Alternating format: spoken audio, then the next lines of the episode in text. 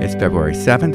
This is the One Year Bible Tour, and my name is David MacAdam. I'm here in Concord, Massachusetts, enjoying the beauty of this winter's day here in New England. We're delighted to have you with us as we journey through the entire Bible this year. Today we will be making a stop in the book of Exodus to behold the divine architect's plan for the tabernacle. This is a structure designed by God himself, as he insists that it be built according to a precise pattern where every detail speaks prophetically and eloquently of who he is in relationship to his people who come by way of the appointed sacrifice to live in his presence. It's a picture of what he has done on our behalf and what he will do in Christ. Just a few days ago, we read from Psalm twenty-seven, when David sings, "One thing I have desired of the Lord, that will I seek, that I may dwell in the house of the Lord all the days of my life, to behold the beauty of the Lord, and to inquire in his temple. For in the time of trouble he shall hide me in his pavilion. In the secret place of his tabernacle he shall hide me. He shall set me high upon a rock." And as we read these passages today that deal with the design of the tabernacle in the wilderness, and later in its larger and more permanent form in the temple in Jerusalem, we can inquire as to what the furnishings speak of and how they relate to the perfections of Christ and his work as our great high priest. We can learn what it means to be hid with Christ in the secret place of his tabernacle, to be identified as one who is in Christ Jesus, the holiest of all. And so in chapter twenty-six, we continue with the Lord giving instruction to Moses as to how he is to construct the tabernacle. "Moreover, you shall make the tabernacle with ten curtains of fine twined linen and blue and purple and scarlet yarns. You shall make them with cherubim, skillfully worked into them. The length of each curtain shall be twenty-eight cubits, and the breadth of each curtain four cubits. All the curtains shall be the same size. Five curtains shall be coupled to one another, and the other five curtains shall be coupled to one another. And you shall make loops of blue on the edge of the outmost curtain in the first set. Likewise, you shall make loops on the edge of the outermost curtain in the second set. Fifty loops you shall make on the one curtain, and fifty loops you shall make on the edge of the curtain that is in the second set. The loops shall be opposite one another. And you shall make fifty clasps of gold, and couple the curtains one to the other with the clasps, so that the tabernacle may be a single whole. You shall also make curtains of goat's hair for a tent over the tabernacle. Eleven curtains you shall make. The length of each curtain shall be thirty cubits, and the breadth of each curtain four cubits. The eleven curtains shall be the same size. You shall couple five curtains by themselves, and six curtains by themselves, and the sixth curtain you shall double over at the front of the tent. You shall make fifty loops on the edge of the curtain that is outermost in one set, and fifty loops on the edge of the curtain that is outermost in the second set. You shall make fifty clasps of bronze, and put the clasps into the loops, and couple the tent together, that it may be a single whole. And the part that remains of the curtains of the tent, the half curtain that remains, shall hang over the back of the tabernacle. And the extra that remains in the length of the curtains, the cubit on the one side and the cubit on the other side, shall hang over the sides of the tabernacle, on this side and that side, to cover it. And you shall make for the tent a covering of tanned ram skins, and a covering of goat skins on top. You shall make upright frames for the tabernacle of acacia wood. Ten cubits shall be the length of a frame, and a cubit and a half the breadth of each frame. There shall be two tenons in each frame for fitting together. So shall you do for all the frames of the tabernacle. You shall make the frames for the tabernacle, twenty frames for the south side, and forty bases of silver you shall make under the twenty frames, two bases under one frame for its two tenons, and two bases under the next frame for its two tenons. And for the second side of the tabernacle, on the north side, twenty frames, and for their forty bases of silver, two bases under one frame, and two bases under the next frame. And for the rear of the tabernacle westward you shall make six frames. And you shall make two frames for corners of the tabernacles in the rear. They shall be separate beneath, but joined at the top, at the first ring. Thus shall it be with both of them. They shall form the two corners. And there shall be eight frames, with their bases of silver, sixteen bases, two bases under one frame, and two bases under another frame. You shall make bars of acacia wood, five for the frames of the one side of the tabernacle, and five bars for the frames of the other side of the tabernacle, and five bars for the frames of the side of the tabernacle at the rear westward. The middle bar, halfway up the frames, shall run from end to end. You shall overlay the frames with gold, and shall make their rings of gold for holders for the bars, and you shall overlay the bars with gold. Then you shall erect the tabernacle according to the plan for it that you were shown on the mountain. And you shall make a veil of blue and purple and scarlet yarns and fine twined linen. It shall be made with cherubim skillfully worked into it. And you shall hang it on four pillars of acacia wood overlaid with gold, with hooks of gold on four bases of silver. And you shall hang the veil from the clasps, and bring the ark of the testimony in there within the veil. And the veil shall separate for you the holy place from the most holy. You shall put the mercy seat on the ark of the testimony in the most holy place. And you shall set the table outside the veil, and the lampstand on the south side of the tabernacle opposite the table, and you shall put the table on the north side. You shall make a screen for the entrance of the tent, of blue and purple and scarlet yarns and fine twined linen, embroidered with needlework. And you shall make for the screen five pillars of acacia, and overlay them with gold. Their hooks shall be of gold, and you shall cast five bases of bronze for them. Chapter twenty-seven, the Bronze Altar. You shall make the altar of acacia wood, five cubits long and five cubits broad. The altar shall be square, and its height shall be three cubits. And you shall make horns for it on its four corners. Its horns shall be of one piece with it, and you shall overlay it with bronze. You shall make pots for it to receive its ashes, and shovels and basins and forks and firepans. You shall make all its utensils of bronze. You shall also make for it a grating, a network of bronze, and on the net you shall make four bronze rings at its four corners. And you shall set it under the ledge of the altar, so that the net extends halfway down the altar. And you shall make poles for the altar, poles of acacia wood, and overlay them with bronze. And the poles shall be put through the rings, so that the poles are on the two sides of the altar when it is carried. You shall make it hollow with boards, as it has been shown to you on the mountain. So it shall be made. You shall make the court of the tabernacle. On the south side, the court shall have hangings of fine twined linen, a hundred cubits long for one side. Its twenty pillars and their twenty bases shall be of bronze, but the hooks of the pillars and their fillets shall be of silver. And likewise for its length on the north side, there shall be hangings a hundred cubits long, the pillars twenty, and their bases twenty, of bronze, but the hooks of the pillars and their fillets shall be of silver. And for the breadth of the court on the west side there shall be hangings of fifty cubits, with ten pillars and ten bases. The breadth of the court on the front to the east shall be fifty cubits. The hangings for the one side of the gate shall be fifteen cubits, with their three pillars and three bases. On the other side the hangings shall be fifteen cubits, with their three pillars and three bases. For the gate of the court there shall be a screen twenty cubits long, of blue and purple and scarlet yarns and fine twined linen, embroidered with needlework. It shall have four pillars, and with them four bases. All the pillars around the court shall be filleted with silver. Their hooks shall be of silver, and their bases of bronze.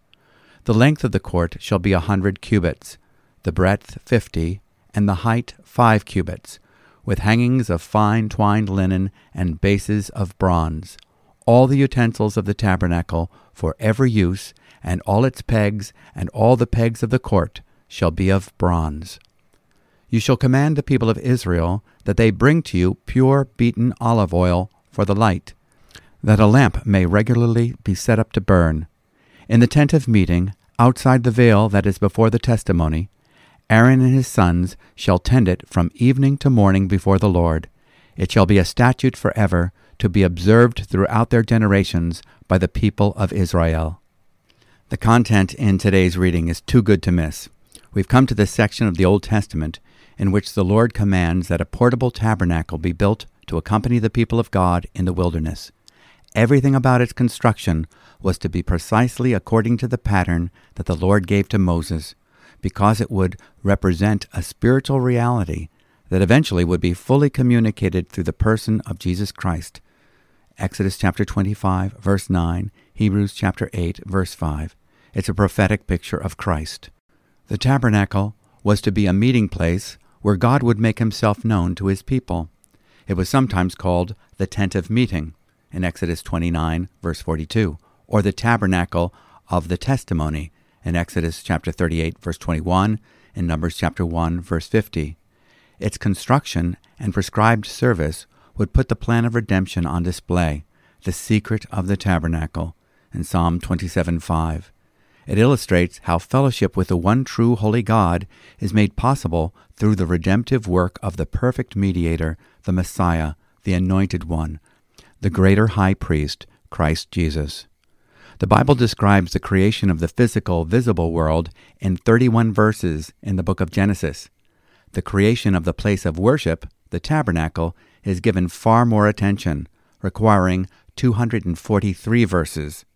In the book of Exodus, the tabernacle is the subject of chapters twenty-five through forty. It is obviously very important that we know whom we worship, why we worship, and how to worship. These truths will be displayed in the tabernacle.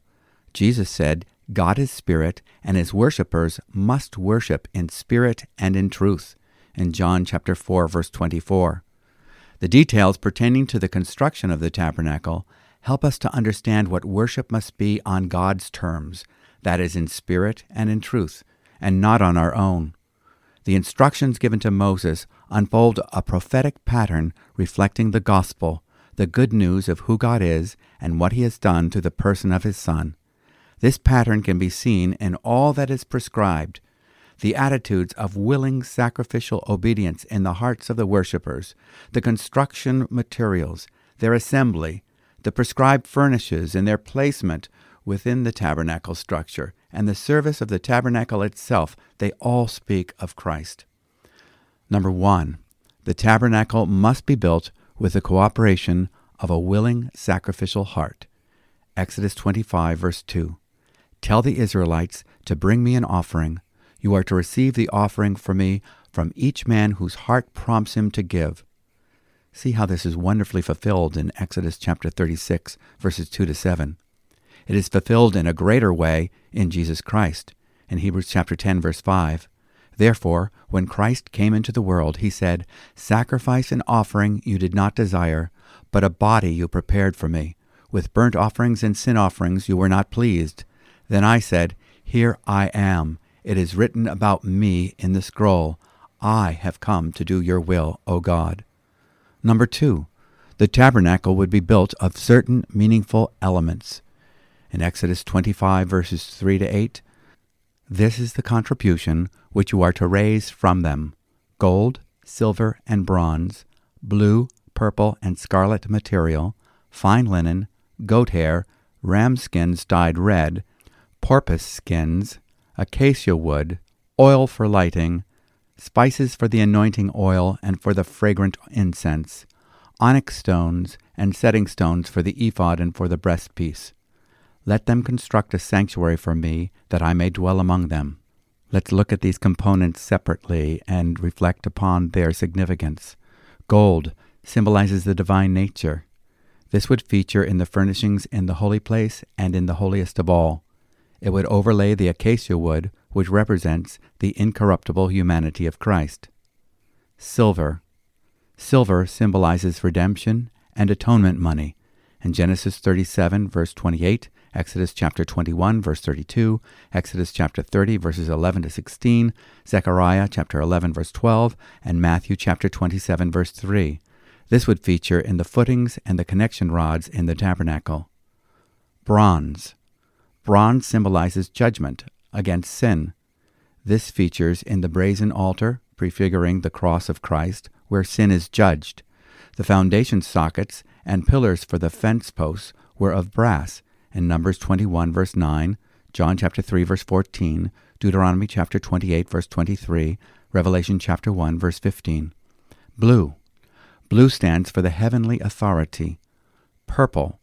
Purple stands for royalty. And scarlet, the sacrificial color symbolizing the blood of the atoning sacrifices.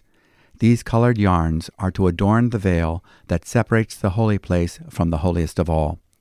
Fine twined linen represents the righteousness in Revelation chapter nineteen, verse eight, that comes from a seed falling into the ground and rising in John chapter twelve, verse twenty-four.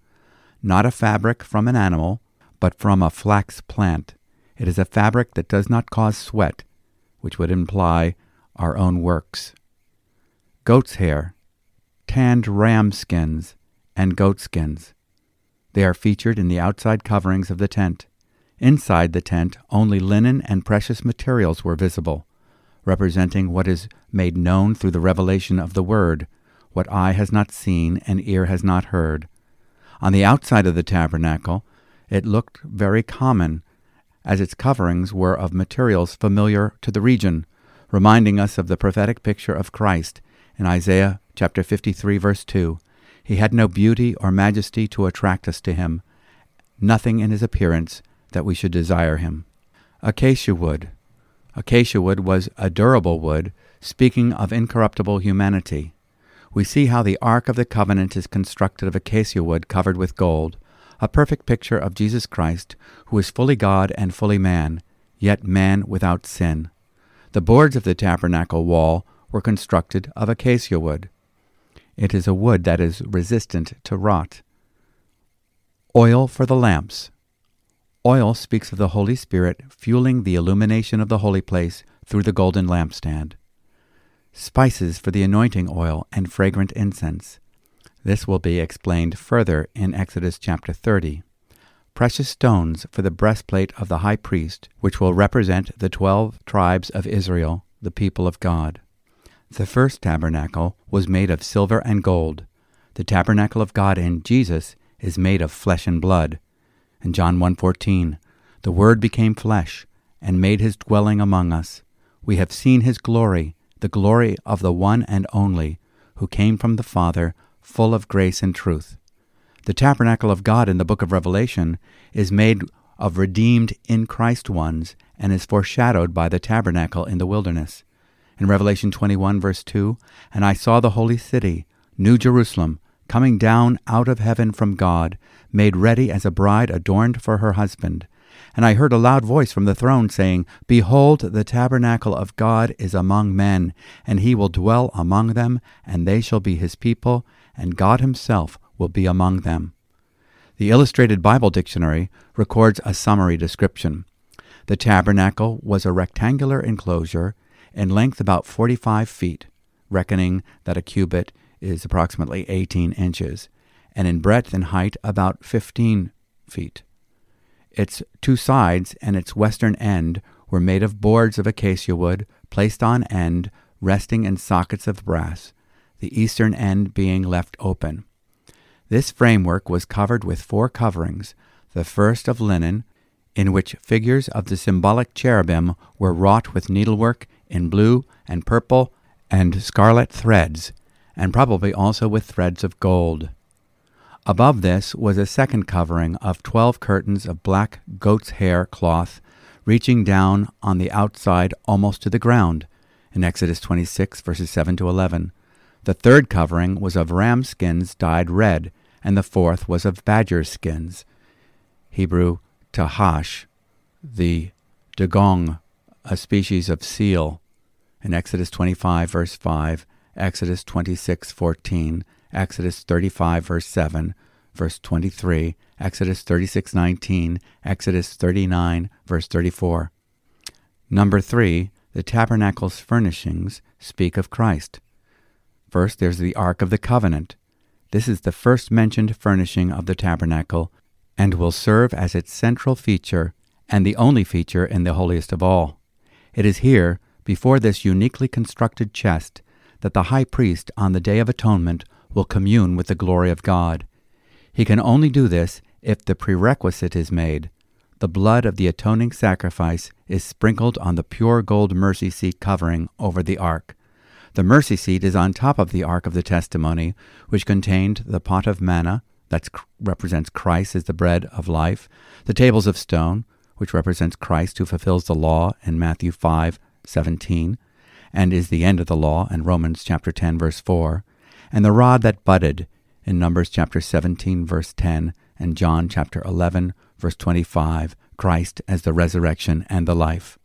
The blood is witnessed by the golden cherubim, representing those angelic beings who were originally stationed as protectors of God's holiness outside the gates of Eden with their drawn swords. Only when the blood is on the mercy seat could the Shekinah glory of God's presence fill the holiest of all.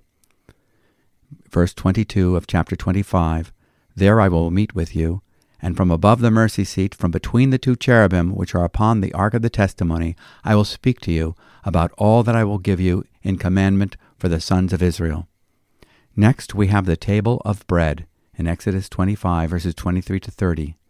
This was constructed so that a dozen flat loaves of bread, positioned in two piles of six, in Leviticus chapter twenty-four, verse six, shall be presented before the Lord, and flagons and cups can rest for the drink offerings to be poured out before the Lord. The table was constructed of acacia wood, speaking of incorruptible humanity, covered with gold, speaking of deity, of the same substance as the ark.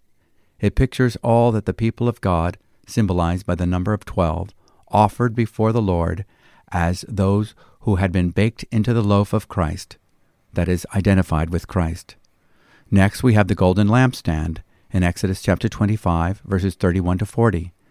There are seven flames with three branches on each side of a central branch. The number seven speaks of perfection, meaning enough in Hebrew.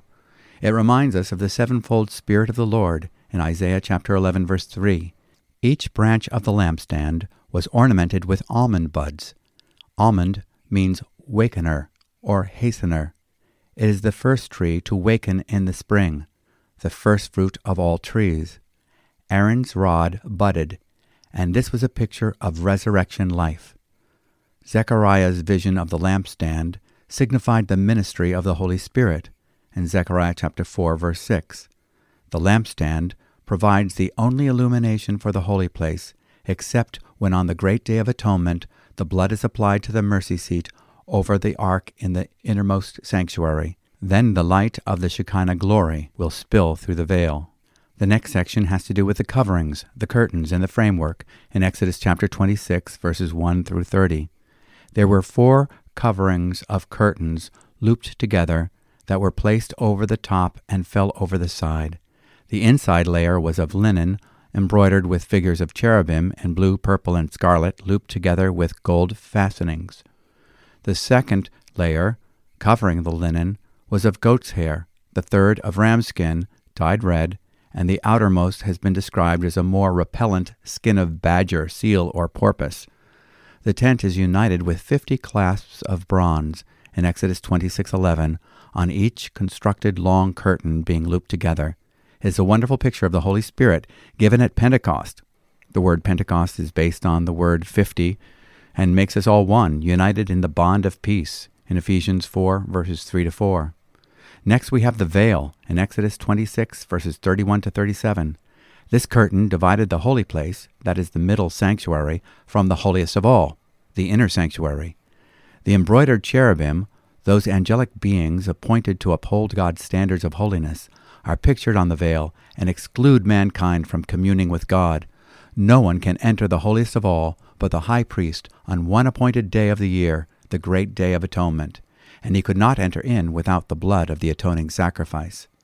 Next, we have the bronze altar, Exodus chapter twenty-seven, verses one to eight. This altar, constructed of bronze, one source being from the mirrors of the Egyptians, was where the priests would make atoning sacrifices for the sins of God's people through the vicarious offerings of animal substitutes. It represents the cross. It is positioned at the door. You cannot and must not avoid it. there is no approach to the holy place or the holiest of all apart from the brazen altar. We could say there is no approach to God apart from the cross. It was five cubits by five cubits and three cubits high. It is the largest item of the tabernacle. It is said that the other items could fit inside it. The word altar means lifted up. Jesus said, "If I be lifted up," in John three fourteen. The altar is the way to God. It is the ladder of Jacob. It lifts us up as accepted in Christ's righteousness and gives us access to communion with God in the holy place through the perfections of the holiest of all. A fire would burn continually on the altar, speaking of God's continual judgment on sin. Ashes would drop through the grate. Ashes speak of our lives being reduced to its common denominator.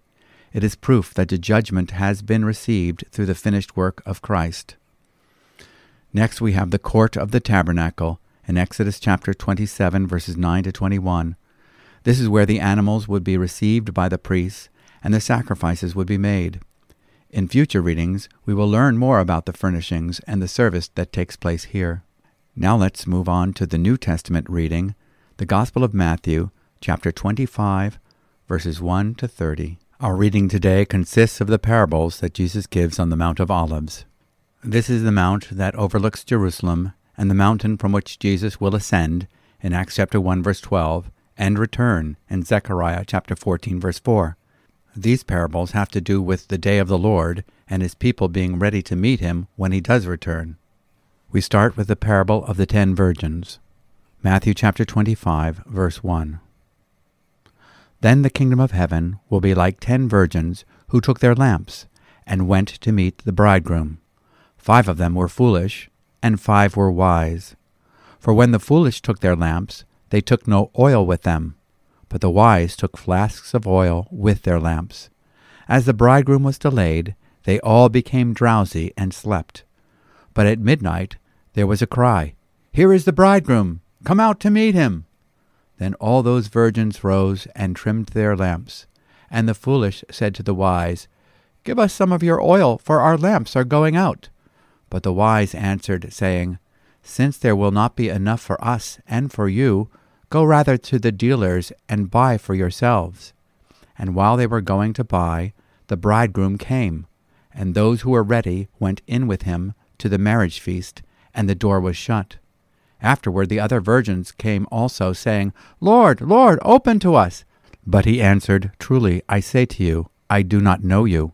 Watch therefore, for you know neither the day nor the hour. For it will be like a man going on a journey, who called his servants and entrusted to them his property. To one he gave five talents, to another two, to another one, to each according to his ability. Then he went away. He who had received the five talents went at once and traded with them, and he made five talents more. So also he who had the two talents made two talents more. But he who had received the one talent went and dug in the ground and hid his master's money. Now after a long time the master of those servants came and settled accounts with them. And they who had received the five talents came forward, bringing five talents more, saying, 'Master, you delivered to me five talents. Here, I have made five talents more.' His master said to him, 'Well done, good and faithful servant. You have been faithful over a little. I will set you over much. Enter into the joy of your master.' And he also who had the two talents came forward, saying, 'Master, you delivered to me two talents. Here, I have made two talents more.' His master said to him, 'Well done, good and faithful servant. You have been faithful over a little. I will set you over much. Enter into the joy of your master.' He also who had received the one talent came forward, saying, 'Master, I knew you to be a hard man, reaping where you did not sow, and gathering where you scattered no seed. So I was afraid, and I went and hid your talent in the ground. Here, you have what is yours.'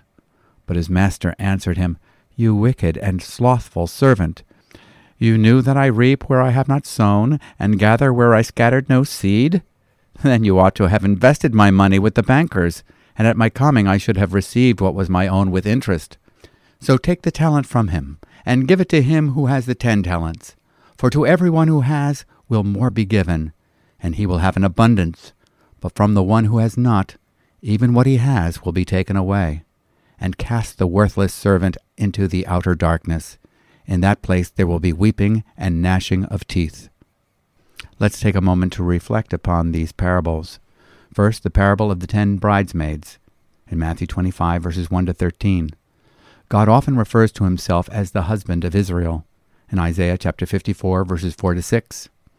Jesus refers to himself as the bridegroom in Matthew chapter nine, verses fourteen to fifteen. Jews and Gentiles have been invited to the wedding. In Hebrew weddings, the wedding time was set by the father. The father had to inspect the wedding chamber, which often was an addition made to the father's house. Only with the father's approval could the wedding take place.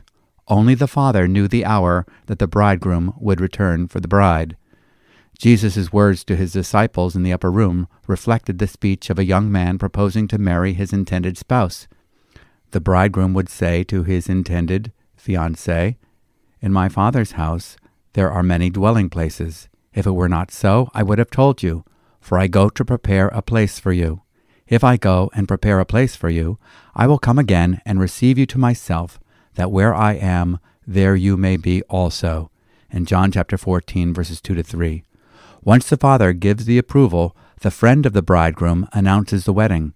It could be at any hour, and the bridesmaids need to be ready. Those who really anticipated the wedding would have had an oil supply, speaking of the Holy Spirit, as well as trimmed wicks. The parable teaches that you cannot borrow regeneration of the Spirit from another. We are born again of the Spirit as we trust Jesus Christ as our only true Savior and repent of trusting in false saviors. Next, let's look at the parable of the three servants, sometimes referred to as the parable of the talents, in Matthew chapter twenty-five, verses fourteen to thirty. This is a powerful parable on stewardship. What do we do with what God has given us to bless others and bring a return of the wonderful investment that He has made in our lives? He has given us time, opportunities, learnings, relationships, spiritual gifts, talents, and abilities. To bury our talent, sit on it, and not use it for the purpose He has given it shows that we have no appreciation for the grace that we have received. Let us all live our lives fully for God's glory, stewarding all that we have been given by God's grace, so that in the great day we will hear the words, "Well done, good and faithful slave. You are faithful with a few things. I will put you in charge of many things. Enter into the joy of your master." Matthew twenty-five, verse twenty-one. So one of the signs that we have received the grace of salvation is that we want to steward that grace. And now a reading from the book of Psalms, Psalm thirty-one, verses one to eight. And we have a special guest reading. Peter Healey today will read from Psalm thirty-one. In you, O Lord, do I take refuge. Let me never be put to shame. In your righteousness, deliver me. Incline your ear to me. Rescue me speedily. Be a rock of refuge for me, a strong fortress to save me. For you are my rock and my fortress. And for your name's sake, you lead me and guide me. You take me out of the net they have hidden for me. You are my refuge. Into your hands I commit my spirit. You have redeemed me, O Lord, faithful God. I hate those who pay regard to worthless idols, but I trust in the Lord. I will rejoice and be glad in your steadfast love, because you have seen my affliction. You have known the distress of my soul, and you have not delivered me into the hands of mine enemy. You have set my feet on a broad place. What a great psalm that is. No matter how difficult the situation may be, we should recognize that the Lord is faithful and a refuge. The psalmist says the words that will be upon the lips of Jesus on the cross, "Into your hand I commit my spirit." Psalm thirty-one, verse five. In the midst of misery, we can find mercy, for the Lord is a rock of refuge for those who trust in Him. And now for today's reading from the book of Proverbs, Proverbs chapter eight, verses one through eleven. Wisdom is personified and is heard calling to sinners, beseeching them to be reconciled to God. Does not wisdom call? Does not understanding raise her voice? On the heights beside the way, at the crossroads, she takes her stand. Beside the gates in front of the town, at the entrance of the portals, she cries aloud. To you, O men, I call, and my cry is to the children of man.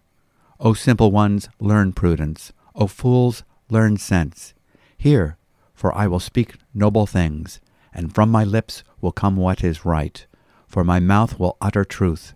Wickedness is an abomination to my lips. All the words of my mouth are righteous. There is nothing twisted or crooked in them. They are all straight to him who understands, and right to those who find knowledge. Take my instruction instead of silver, and knowledge rather than choice gold. For wisdom is better than jewels, and all that you may desire cannot compare with her. Truly we can say this of the Word of God. It is wisdom that speaks noble things, right things, truth, righteousness, with no wickedness, nothing crooked or perverted. Wisdom's speech is straightforward. We would do well to take her instruction and value it more than jewels, silver, or gold. All desirable things cannot compare with her. Mark Twain is credited as saying, "It isn't what I don't understand about the Bible that worries me. It is what I do understand." Are you inclining to God's wisdom today? Let's pray. Gracious God and Father, we thank you for the beauty of your tabernacle. Thank you for your self-revelation through your word. You were making known your grace and truth in the tabernacle of Moses. How much more fully you have made yourself known in the person of your holy Son, Jesus. We thank you for the work of redemption, the forgiveness of our sins, and the reconciliation that makes it possible for us to be your dwelling place. May your glory, the glory of our Lord and Savior Jesus Christ, be seen in us and in your church worldwide, both now and forever. In his matchless name we ask it. Amen. It's been a blessing to be reading the Word of God together with you today, and God willing, we'll be back tomorrow as we press on with the One Year Bible Tour. I always like to remind you that we provide a free service, sending out a daily email with a written copy of our commentary on each day's reading, with color maps, charts, and illustrations that folks find helpful. You can subscribe to this free email by going to our website, new life dot org. And you can always contact us by email, as our email address is podcast at new life dot org. We are happy to answer your questions, receive your feedback and comments, or learn more about how we can be praying for you. Also, you can help us in our mission to spread the Word of God through this podcast by indicating it's a blessing to you, subscribing wherever you get your podcasts, leaving a review, or giving us a like. We trust that the rest of your day be full of inspiration and that you will seize each moment as a gift from God and share the joy. May the grace of the Lord Jesus be with you all. Shalom.